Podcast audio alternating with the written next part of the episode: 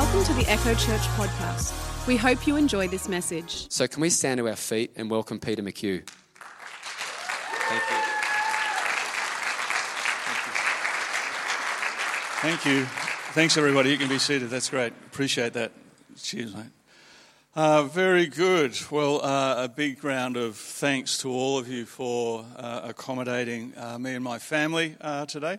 Uh, I'd resolved that I just wasn't going to see Isaac get baptized, so here's our seventh grandchild, I think, from memory, and all the other grandparents were going to be there. But then when I indicated to Justin that I would probably wouldn't want to do lunch because there was going to be a celebration lunch as a family he came back and said, Well, why don't we flip things around? So thank you for accommodating me. I really do appreciate it, as do my family, uh, which is really great.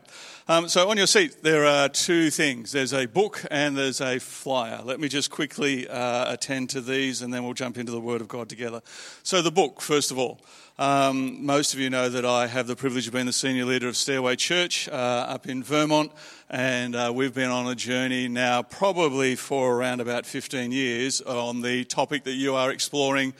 Uh, for the next term, and so signs, wonders, and miracles. So, what this book represents is about 100 stories from people in our congregation ranging from the, ranging from the age of 12 up to about 70, who have seen miracles happen through their hands as they've prayed for people. And so, as you, well, if you choose to read it, um, you, what you'll discover is there's the theology that sits back behind it, but then there's also all the stories that have come. And uh, it's inspiring for you because these are people who live in Melbourne. They're not people who live in America in a place called Bethel. They actually live here in Melbourne, and, uh, and they've seen it happen in shopping centres here in Melbourne and in schools and in all sorts of different places, not just in the church. I don't think there's very many testimonies in here about the church. So, anyway, I had a number of copies left over, and when Justin said to me, This is what you're preaching about, I thought, Oh, well, I'll give you all one as well. So, that's a gift from me to you. You're welcome to that. Um, thank you. Uh, the second is uh, the flyer, which is here. So, this is actually um, a representation of this book uh, here, which was just released three weeks ago internationally. And so, Destiny Image have uh, invited me to join their group of authors. And uh, so, this book I'll refer to very briefly when I'm preaching. Uh, this book is all about who you are in Christ. Um, but just very quickly, let me read to you what Allan Meyer said. So, Allan Meyer is one of Australia's great teachers um, and he's a part of our church. He says, Although I have lived, preached, and discussed the gospel for decades, I was repeatedly stunned, overwhelmed, and awestruck by the implications and consequences of the work of Jesus as Peter reveals it in this book. I feel like the Lord's really given me a message that, uh, that He's wanting to spread. And so, uh, Bill Johnson, who's a very good friend uh, as well, uh, in the foreword to the book says, Radically Restored to Oneness with God is a brilliant book. It is filled, and I do mean filled, with insight and inspiration. And it couldn't come at a better time. With much of the world in chaos and the church often mirroring the instability of our surroundings, Radically Restored is given that we might become established in truth and from there reveal the absolute rock, Christ Jesus. Um, and so this is just to let you know that it's available. You can get it at Koorong, you can get it at Word, you can get it off Amazon if you trust them, um, and uh, you'll be blessed as you read it. All right, so that's all out of the way. Now let's go to the most important book called the Bible. So if you've got one with you, we're going to the book of Mark uh, to begin with. So I consider it a privilege uh, to be able to be with you today. I always count it a great privilege to be able to stand in any church and bring the Word of God, and I trust that it will be opened up to you by the Holy Spirit. So, with that in mind, I'm going to pray. So, Holy Spirit, as we come to your Word, I'm asking that you would reveal truth to our hearts, that we would be changed. Lord, I don't want to speak to people's minds, I want to speak to their heart. And so, Holy Spirit, you're the one that invades our heart you're the one who invades our understanding. And so I ask that that would be our experience today, mine as well as everybody else's. As we come to your word, Lord, let it be illuminated to our hearts that we might be changed and that we might serve you more deeply and fully. In Jesus' name I pray. Amen.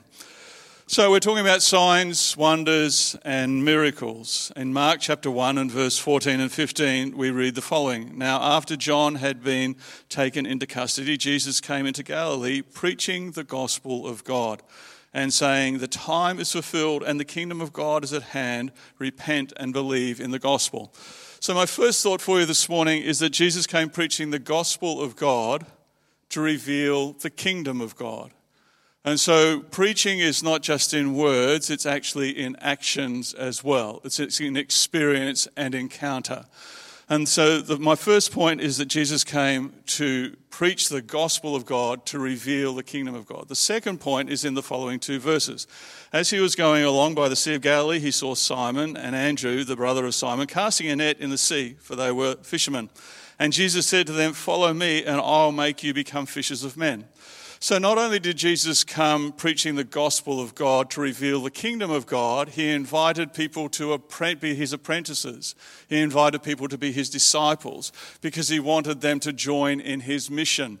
And not only did he invite the 12, but he's inviting us in the same way, which we'll see later on as we read the scripture. And so I want you to imagine today that Jesus is actually in the room and he's walked past you or he's walking past you and he's extending the same invitation to you as he did to, to Simon and Andrew. It's exactly the same invitation that he is extending to us as he did to these men. These were simple folk, just like you and me. They didn't have any, you know, sort of whiz bang ideas about them. They just went about their daily business. And Jesus said, Would you become an apprentice of mine? Would you come and would you learn from me? Because I want you to participate in the mission that God has given to me. Just as I've come to preach the gospel of God, to reveal the kingdom, I want you to join with me in doing that as well. And so that's our invitation here today. The third thing we find is in uh, verse 21 of the same uh, chapter, Mark 1, verse 21. They went into Capernaum, and immediately on the Sabbath, he entered the synagogue and began to teach.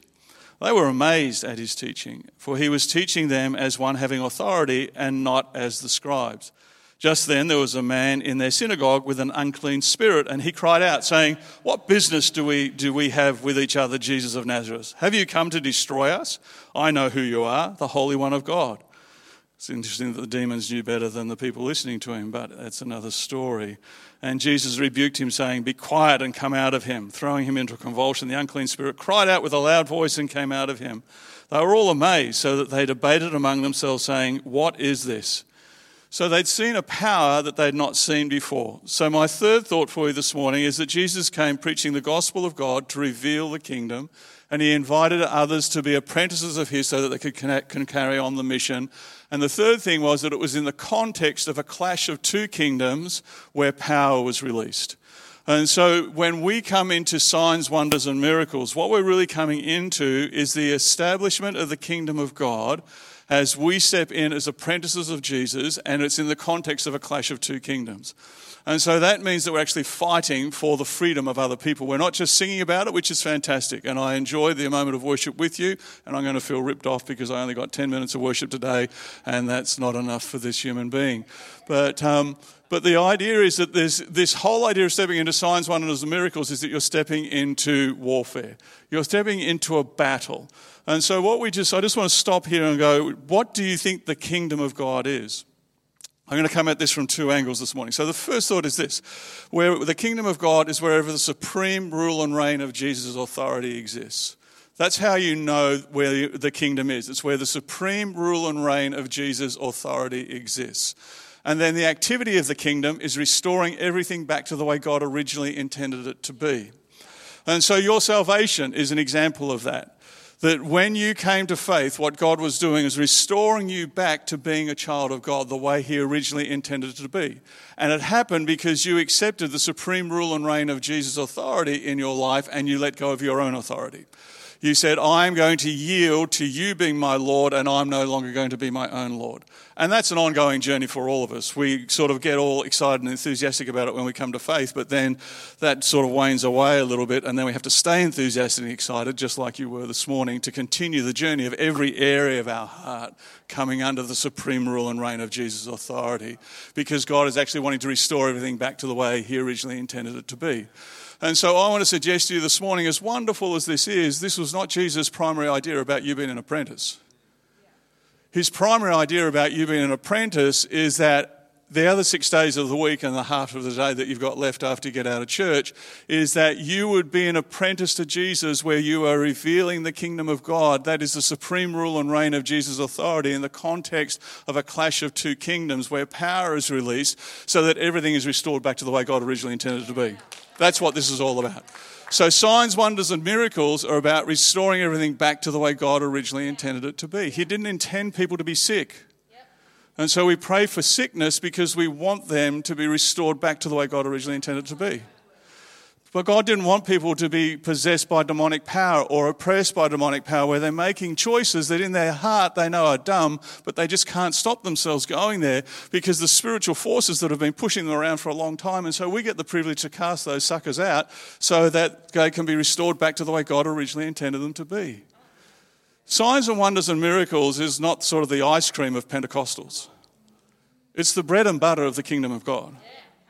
It's, it's the bread and butter of what it means to be an apprentice to Jesus. Because that's what Jesus called Andrew and Simon into. And then the very first part, the place where it gets displayed, is he's casting a demon out of somebody who recognizes who Jesus is more than the Pharisees and the scribes did.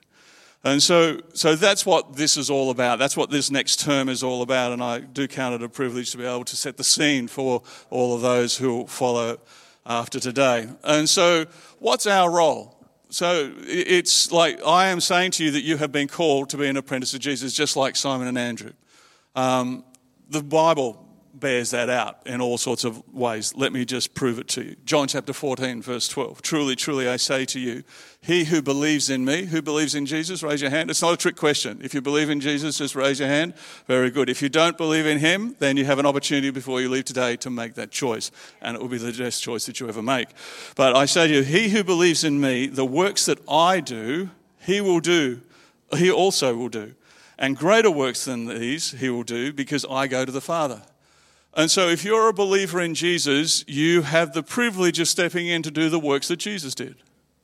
That's you're an apprentice. You're learning how to do that. Now, some of us are further along on that journey than others, and we'll discuss in a minute what the journey looks like, the three main characteristics of that journey. But you're being invited into a journey, and for some of you, feel like you're going to be starting at minus eight, and some will feel like you're starting at minus four, and some will feel like you're starting at two, and some who are the early adopters are going to be out there at plus six. It doesn't matter where you are on the journey. The invitation is to step into your destiny to step into the fullness of who God has called you to be. You're not an ordinary human being. You are part of a royal priesthood, a holy people set apart to restore everything back to the way that God originally intended it to be. That's why we're here on the earth.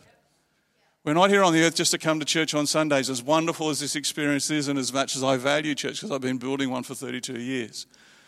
But you are to be released into your daily lives to meet human need because God wants the people around you to have encounters and experience with Him. And you carry that on the inside. We're going to see that in a minute. So, Jesus said we can do what He did. Romans chapter 8, verse 29. For those whom He foreknew, He also predestined to become conformed to the image of His Son, so that He would be the firstborn amongst many brethren. And so Jesus was the firstborn amongst many brethren. God always intended that there would be a family of disciples, a family of apprentices that Jesus was the firstborn of. And we now, 2,000 years on, have the privilege of being one of those many brethren. And so, in having that privilege to be one of those many brethren, we are being invited into a place where we're to be conformed into the image of Christ. So that assumes the idea of being conformed or transformed presumes that there are parts of us that aren't conformed, that there are parts of us that haven't been transformed. That in our inner world there are belief systems that cause us when you know we start to think about oh crumbs I'm not sure that I actually even know how to pray for people to be healed, let alone want to pray for them to be healed. I mean, can't I just come to church on Sundays and go to a small group? And can't I just have my own little work relationship with Jesus? Well, yes, you can. And you'll go to heaven, and, and that'll be great. Heaven's a flipping long time. Um, it's, it's eternity. And I don't know what you think about heaven, but from my point of view, heaven is a new heaven and a new earth. Um, we actually are going to be living lives a little bit like this, but in a whole new creation. We're not going to be playing harps on clouds.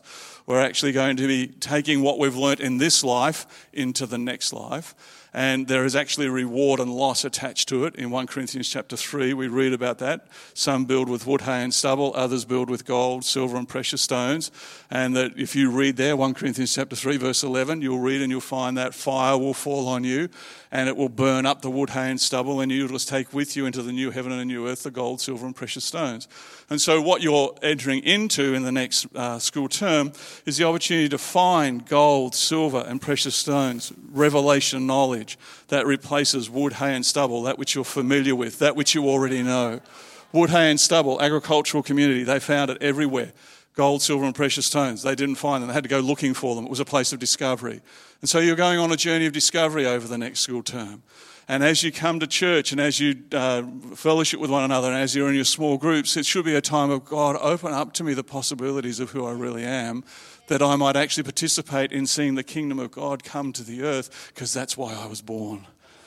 That's why I'm a follower of Jesus. I'm not a follower of Jesus just to tick a box and come to church every Sunday. Please keep ticking the box. But, but it's much more than that. And that's what Jesus is saying. Jesus is saying to us that we can do what he did, and Paul is saying we are to be conformed to the image of Christ. That's your destiny. You are predestined to be conformed to the image of Jesus. In 1 John chapter 4 and verse 17, as he is, so also are we in this world.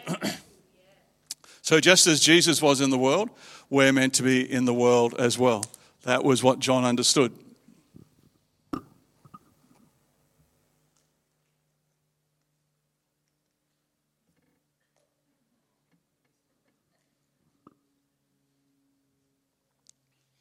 And so it's my hope and my prayer that as you're listening to me this morning, that, that you're actually opening your heart up to the possibility of who you really are. You're not just an ordinary human being, you are filled with the Holy Spirit. You have the Word of God, and it's been given to you that you might restore everything back to the way God originally intended it to be. Not just for your life, but for the lives of those around you. So, as we step into this journey, as we step into this lifestyle, what are the three things that I've discovered that at Stairway we discovered as I listened to Bill Johnson talk about? The three things that I constantly hear being repeated over and over again in different ways using different words are these. So the first is found in Luke chapter 17 and in verse 20 and 21. So Luke chapter 17 and verse 20. Now, having been questioned by the Pharisees as to when the kingdom of God was coming, he answered them and said, The kingdom of God is not coming with signs to be observed. Nor will they say, Look, here it is, or there it is, for behold, the kingdom of God is within you. So let me give you my second set of thoughts about the kingdom this morning. The first is that the kingdom is where the supreme rule and reign of Jesus' authority exists so that everything can be restored back to the way God originally intended it to be. But here, Jesus is saying that the kingdom is not observed in signs. So when you're talking about signs and wonders and miracles, that's not where actually the kingdom is. It's where the kingdom is demonstrated, but it's not where the kingdom is. The kingdom is within you. So, what does that mean? Thank you for asking such a incredibly insightful question. What it means that the kingdom is your inner consent to God's view of reality. The kingdom within you is, that you, is your inner consent, your inner believing to God's view of reality. That's what the kingdom is.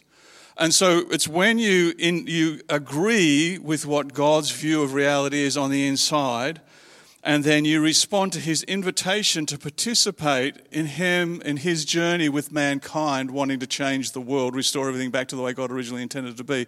And so if you're going to step into signs wonders and miracles the first thing that you have to pay attention to is what are you believing on the inside?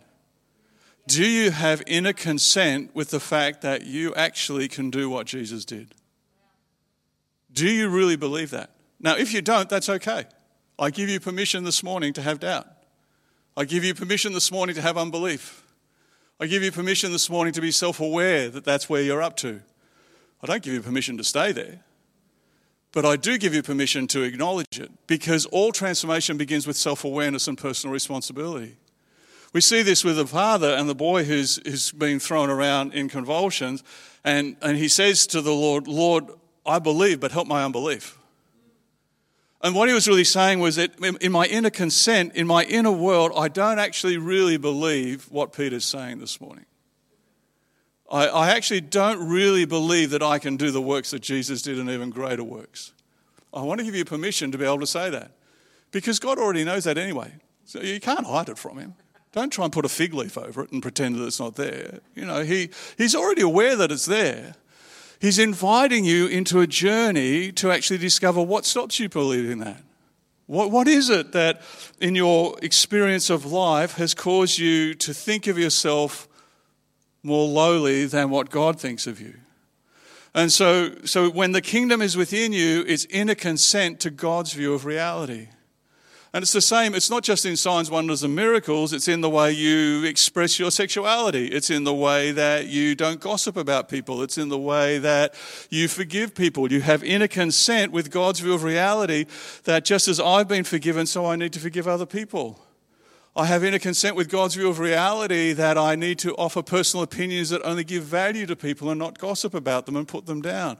I have inner consent. And this is the wrestle of what it is to be a follower of Jesus is am I going to actually agree with, am I going to consent to believing that the word of God is true rather than what I think is true?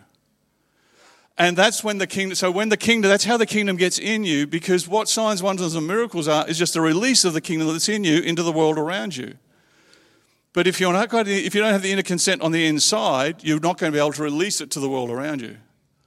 And so the big struggle for us, and what we found at Stairway, and why it's you know it's still a journey that we're on uh, there as well, is that the people are at different stages of the journey. And so we've got the early adopters. The, the book that I've given to you this morning, Priorities, speaks a lot about the early adopters, the ones who, who quickly had inner consent that God can use me to heal the sick. And some of the stories in there are amazing that happened in shopping centres, and, and the miracles that happened uh, are extraordinary. But it all came down to them actually believing, because they were at sort of plus five or plus six in the believing scale, if 10's the highest. But then there's the majority of the congregation at Stairway, when we started on this journey, were back around minus five or minus six. And that was okay, because what it was, it was about how do we actually go this journey together that we get in a consent that agrees with God's view of reality you are one of the many brethren. Jesus' view of you is that you are predestined to be conformed to his image. That's what the Holy Spirit thinks you put your hand up for. The Holy Spirit thinks you said, when you said yes to Jesus, he thinks you also said, Yes, I want to be just like Jesus. You may not have realized that that's what you said, but that's what he heard. What we say and what's heard can be two different things. I don't know whether you've ever found that, particularly in marriage. You think you've said something to your partner, and they say something back to you, and you go, I don't think you actually heard what I said. I think you interpreted what I said, and you've now said it back to me the way you wanted to hear it. So when you said yes to Jesus, the Holy Spirit heard you say, I want to be just like him. And so now he's taking you up on that.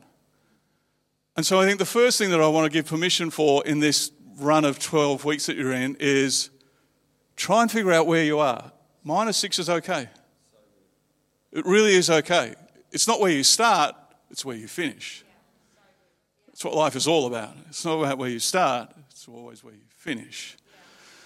And so, so it's this inner consent. If I don't have inner consent to God's view of reality, that I am predestined to be conformed to the image of Christ, and as Jesus was in the world, so I'm meant to be like him in the world, and that I can do the works of Jesus. If, I, if I'm at minus six, that's okay. That's where I'm going to start the journey. If I'm at minus two, that's okay as well. And the ones that are at plus six, then just pray like crazy that everybody else gets a spirit of wisdom and revelation and catches up to you. Thank God for that you're a leader for us. But, but let's go the journey together let's be open and not resist it, but hear what the Holy Spirit. So when you come to church over every week for the next 13 weeks, just open your heart and say, God, I want to have greater inner consent about your view of reality and how you see me. God's view of reality is that the supreme rule and reign of Jesus' authority would exist in the lives of the people you work with, that you live beside, that you shop with, and that, that everything would be restored back to the way God originally intended to be for them and that they would have an experience with him because that's what Jesus did. Whenever Jesus did a sign, wonder, and miracle, he was demonstrating his inner consent and he's restoring somebody back to the way God originally intended them to be. That's our privilege. That's what it means to be a follower of Jesus.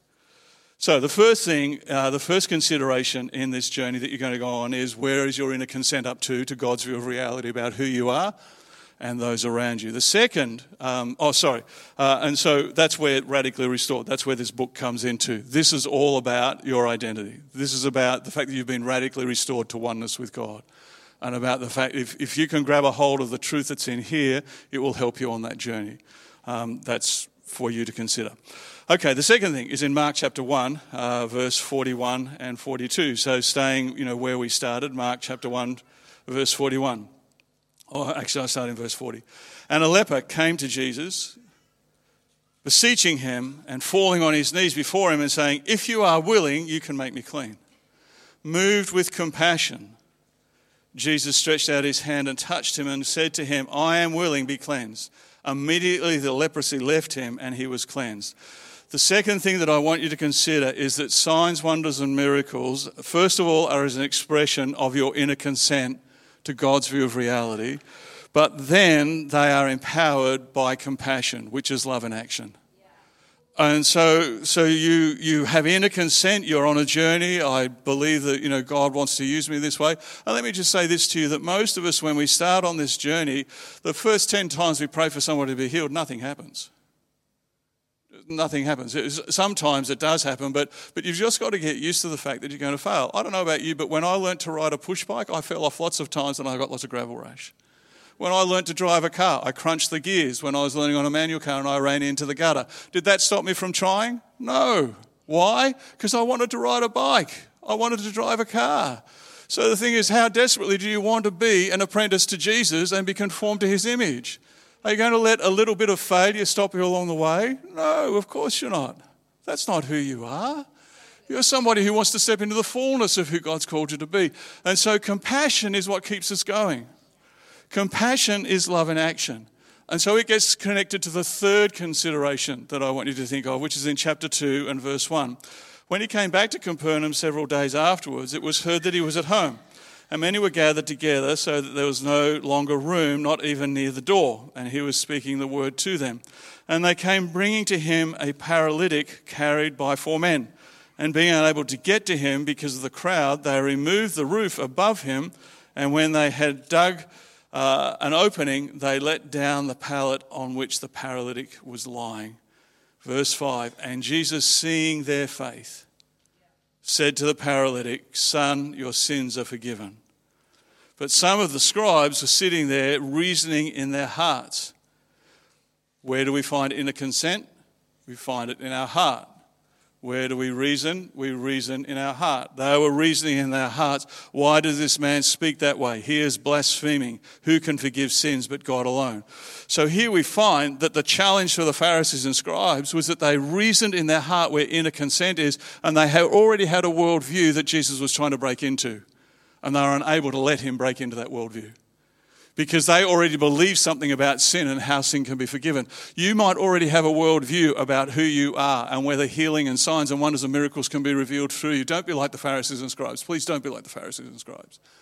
Open up your heart. Begin. I'm at minus six. Inner consent. I want to get into a place where it's different. The scribes and Pharisees show here, right at the very beginning of Jesus' ministry, why they were unable to go the journey. Because they were unable to surrender their worldview to that of what God was offering them, what Jesus was offering them going back to faith. So he, said, he didn't say to the paralytic his faith. It says, and, they, and Jesus seeing their faith. So he saw the faith of the paralytic and his four mates. He saw the faith, and so this is why together you've got to go on a journey. This is why together you've got to pray for one another. This is why together, when you come into worship and you create that sort of atmosphere that you did that we had earlier, that you actually are reaching out to God in those moments. And when I leave today, that you reach out to God and you say, God, I, I, I help me see where my inner consent's up to and help me go on a journey over the next 13 weeks. Help me to shift my inner consent. I don't want to be a Pharisee and a scribe, Lord. I don't, I don't want to be one of those people. I, I actually want to go the journey. If it's going to take me two or three years, so be it. I'm, I'm open to failure. I'm open to it not, not being a problem. So, so here's faith is risk. And, uh, and so he saw their faith. They took a risk. Here's the biggest risk that you're going to take if you want to step into signs, wonders, and miracles. The biggest risk that you're going to take is that you're going to look like an idiot, that you're going to fail. What's going to help you get over those seven, eight, nine, ten times when nothing happens? I'll tell you what will help you. It will be your love to see everything restored back to the way God originally intended to be, which is greater than your need to protect yourself. Because fear, you'll be afraid. Let me just name it right up front. You're going to be afraid. You'll be afraid that when you pray, nothing happens. You'll be going, Has my inner consent moved far enough that something's going to happen? Well, you're never going to know unless you do. You're never going to know how fast you can drive a car until you drive it fast trying to help my grandchildren like that, but their grandmother doesn't agree. But anyway, so So you so when you fail, what is it that happens inside of you? Well, when you fail, you're thinking about what it meant for you rather than what it meant for the other person. At least you had at least you had a go. I, you know, I love watching basketball and American basketball. The best shooters in American basketball shoot at about 35%. So only 35% of the time that they throw a shot up does it go in. Does that stop them from throwing the ball up? Of course it doesn't. Because they know as long as they keep throwing the ball up, some are going to go in. And so, what moves us past the fear of something not happening? Because when we're afraid of something not happening, we're actually thinking more about my well being than about their well being. Because we're thinking about what it means for me, what it means for my reputation. What are they going to think about me? What are they going to say about me? And, and what's happened for all of us as we're growing up, we've all got this performance thing inside of us that wants to find our well being in how we perform. And so if we don't perform well, then our sense of well being drops. But what we've got to get to is a place where my well being is not connected to my performance, my well being is connected to God's view of reality. That's where my roots are going down.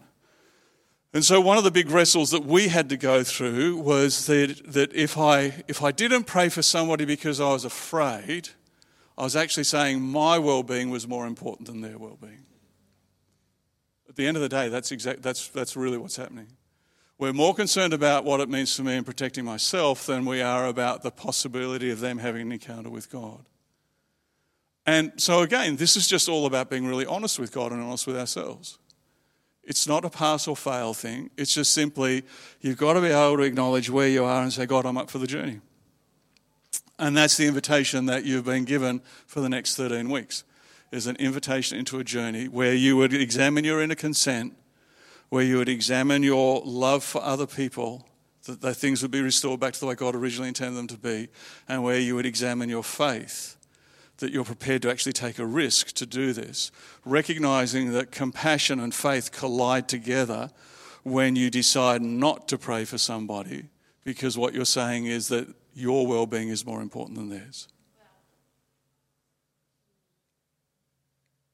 Now, that can sound harsh if you live in a performance based world. But we don't live in a performance based world.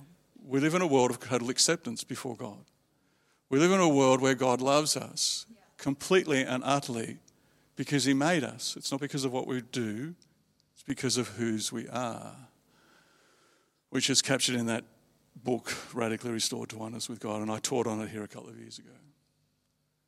You see, the wonder of the journey that you're going on is twofold.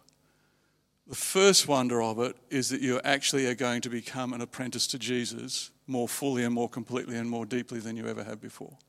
Because that's what he invited Andrew and Simon into. And he's inviting us into the same thing.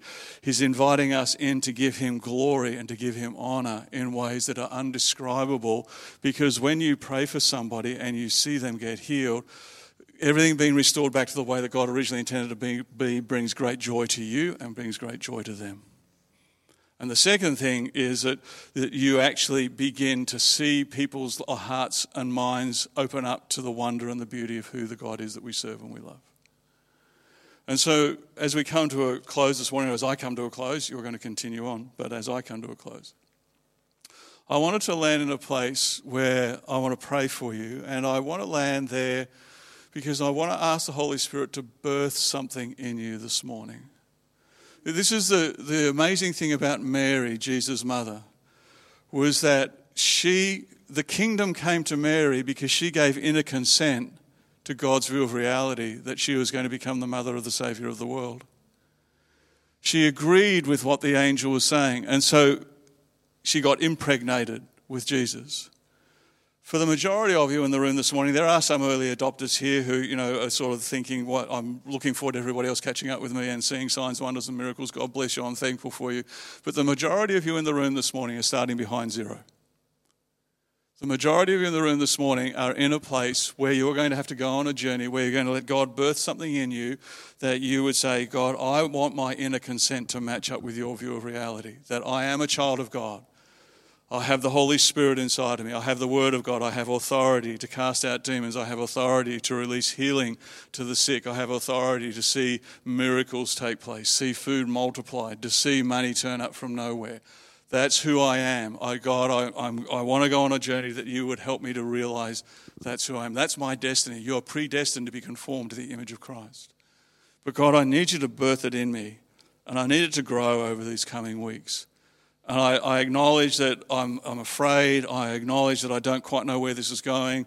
I acknowledge that I'm going to fail, but none of that matters.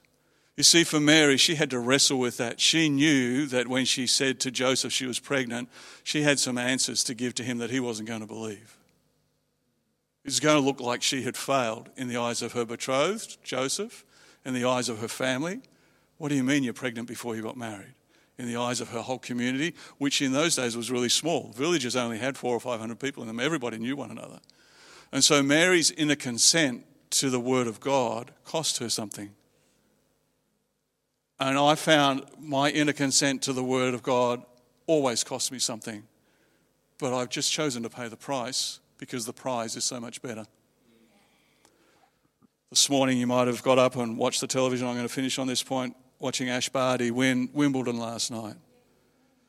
It was a dream she carried from being a child. And she carried it and she went on the journey of learning how to play tennis. She, fa- tennis. she failed, she made mistakes, she got injured, but she held on to the dream.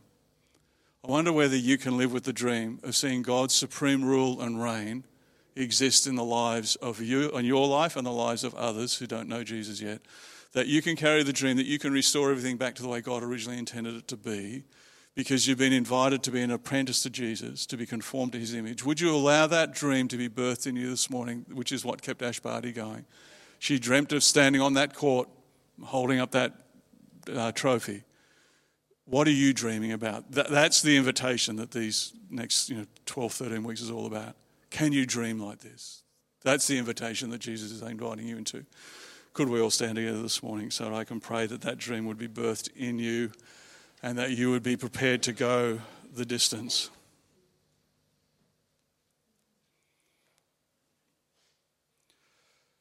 So, again, I invite you, use your imagination. Your imagination is one of the most powerful tools that you have for getting out of your intellect and into the world of the Spirit. Your imagination, Jesus has walked into the room, just like he walked past Simon and Andrew. He walked past them and said, Come follow me. I'll make you fishers of men. Come and follow me, and I'll teach you how to restore everything back to the way God originally intended it to be. He's in the room. He's offering you an invitation. He's offering you an invitation to step into the fullness of who you were created to be. And He wants to birth that inside of you that it would become a dream, that you would dream about it. You would dream about seeing people get out of wheelchairs. You dream about seeing food multiplied for those that don't have enough. You dream about seeing resources turning up so that you could be more generous. So, Holy Spirit, I thank you for your presence right now.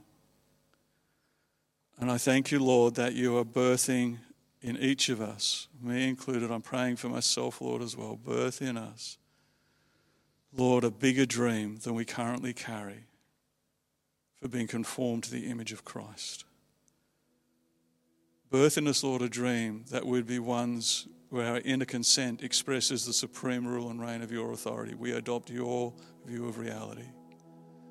Birth inside of us, Lord, a love to see things restored back to the way they were originally intended to be. Birth in us, Lord, a love that surpasses our fear, where we think more about what it means for others than we think of what it means for ourselves. Deliver us, Lord, from the need to be right. Deliver us, Lord, from the need for performance. Deliver us, Lord, from the need to impress. Deliver us, Lord, from the need to live with a reputation. Help us, Lord, to put our roots firmly and squarely and deeply into your love. Holy Spirit, as I leave here today, as this beautiful group, of people worship you, I pray that the work that you want to do in their lives would be accelerated, that it would be empowered, and that it would gather a momentum that surprises each and every one of us. Come, Holy Spirit, continue to work in these hearts.